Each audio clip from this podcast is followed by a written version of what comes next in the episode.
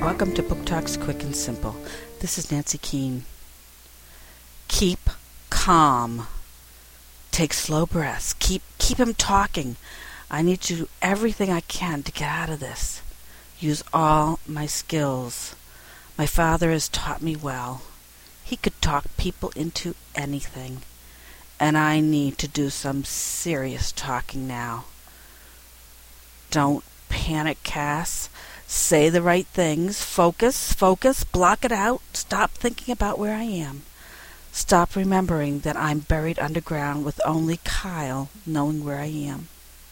Stop remembering that Kyle wants me to suffer. Stop remembering that Kyle wants me to die. What Happened to Cass McBride by Gail Giles, Little Brown, 2006.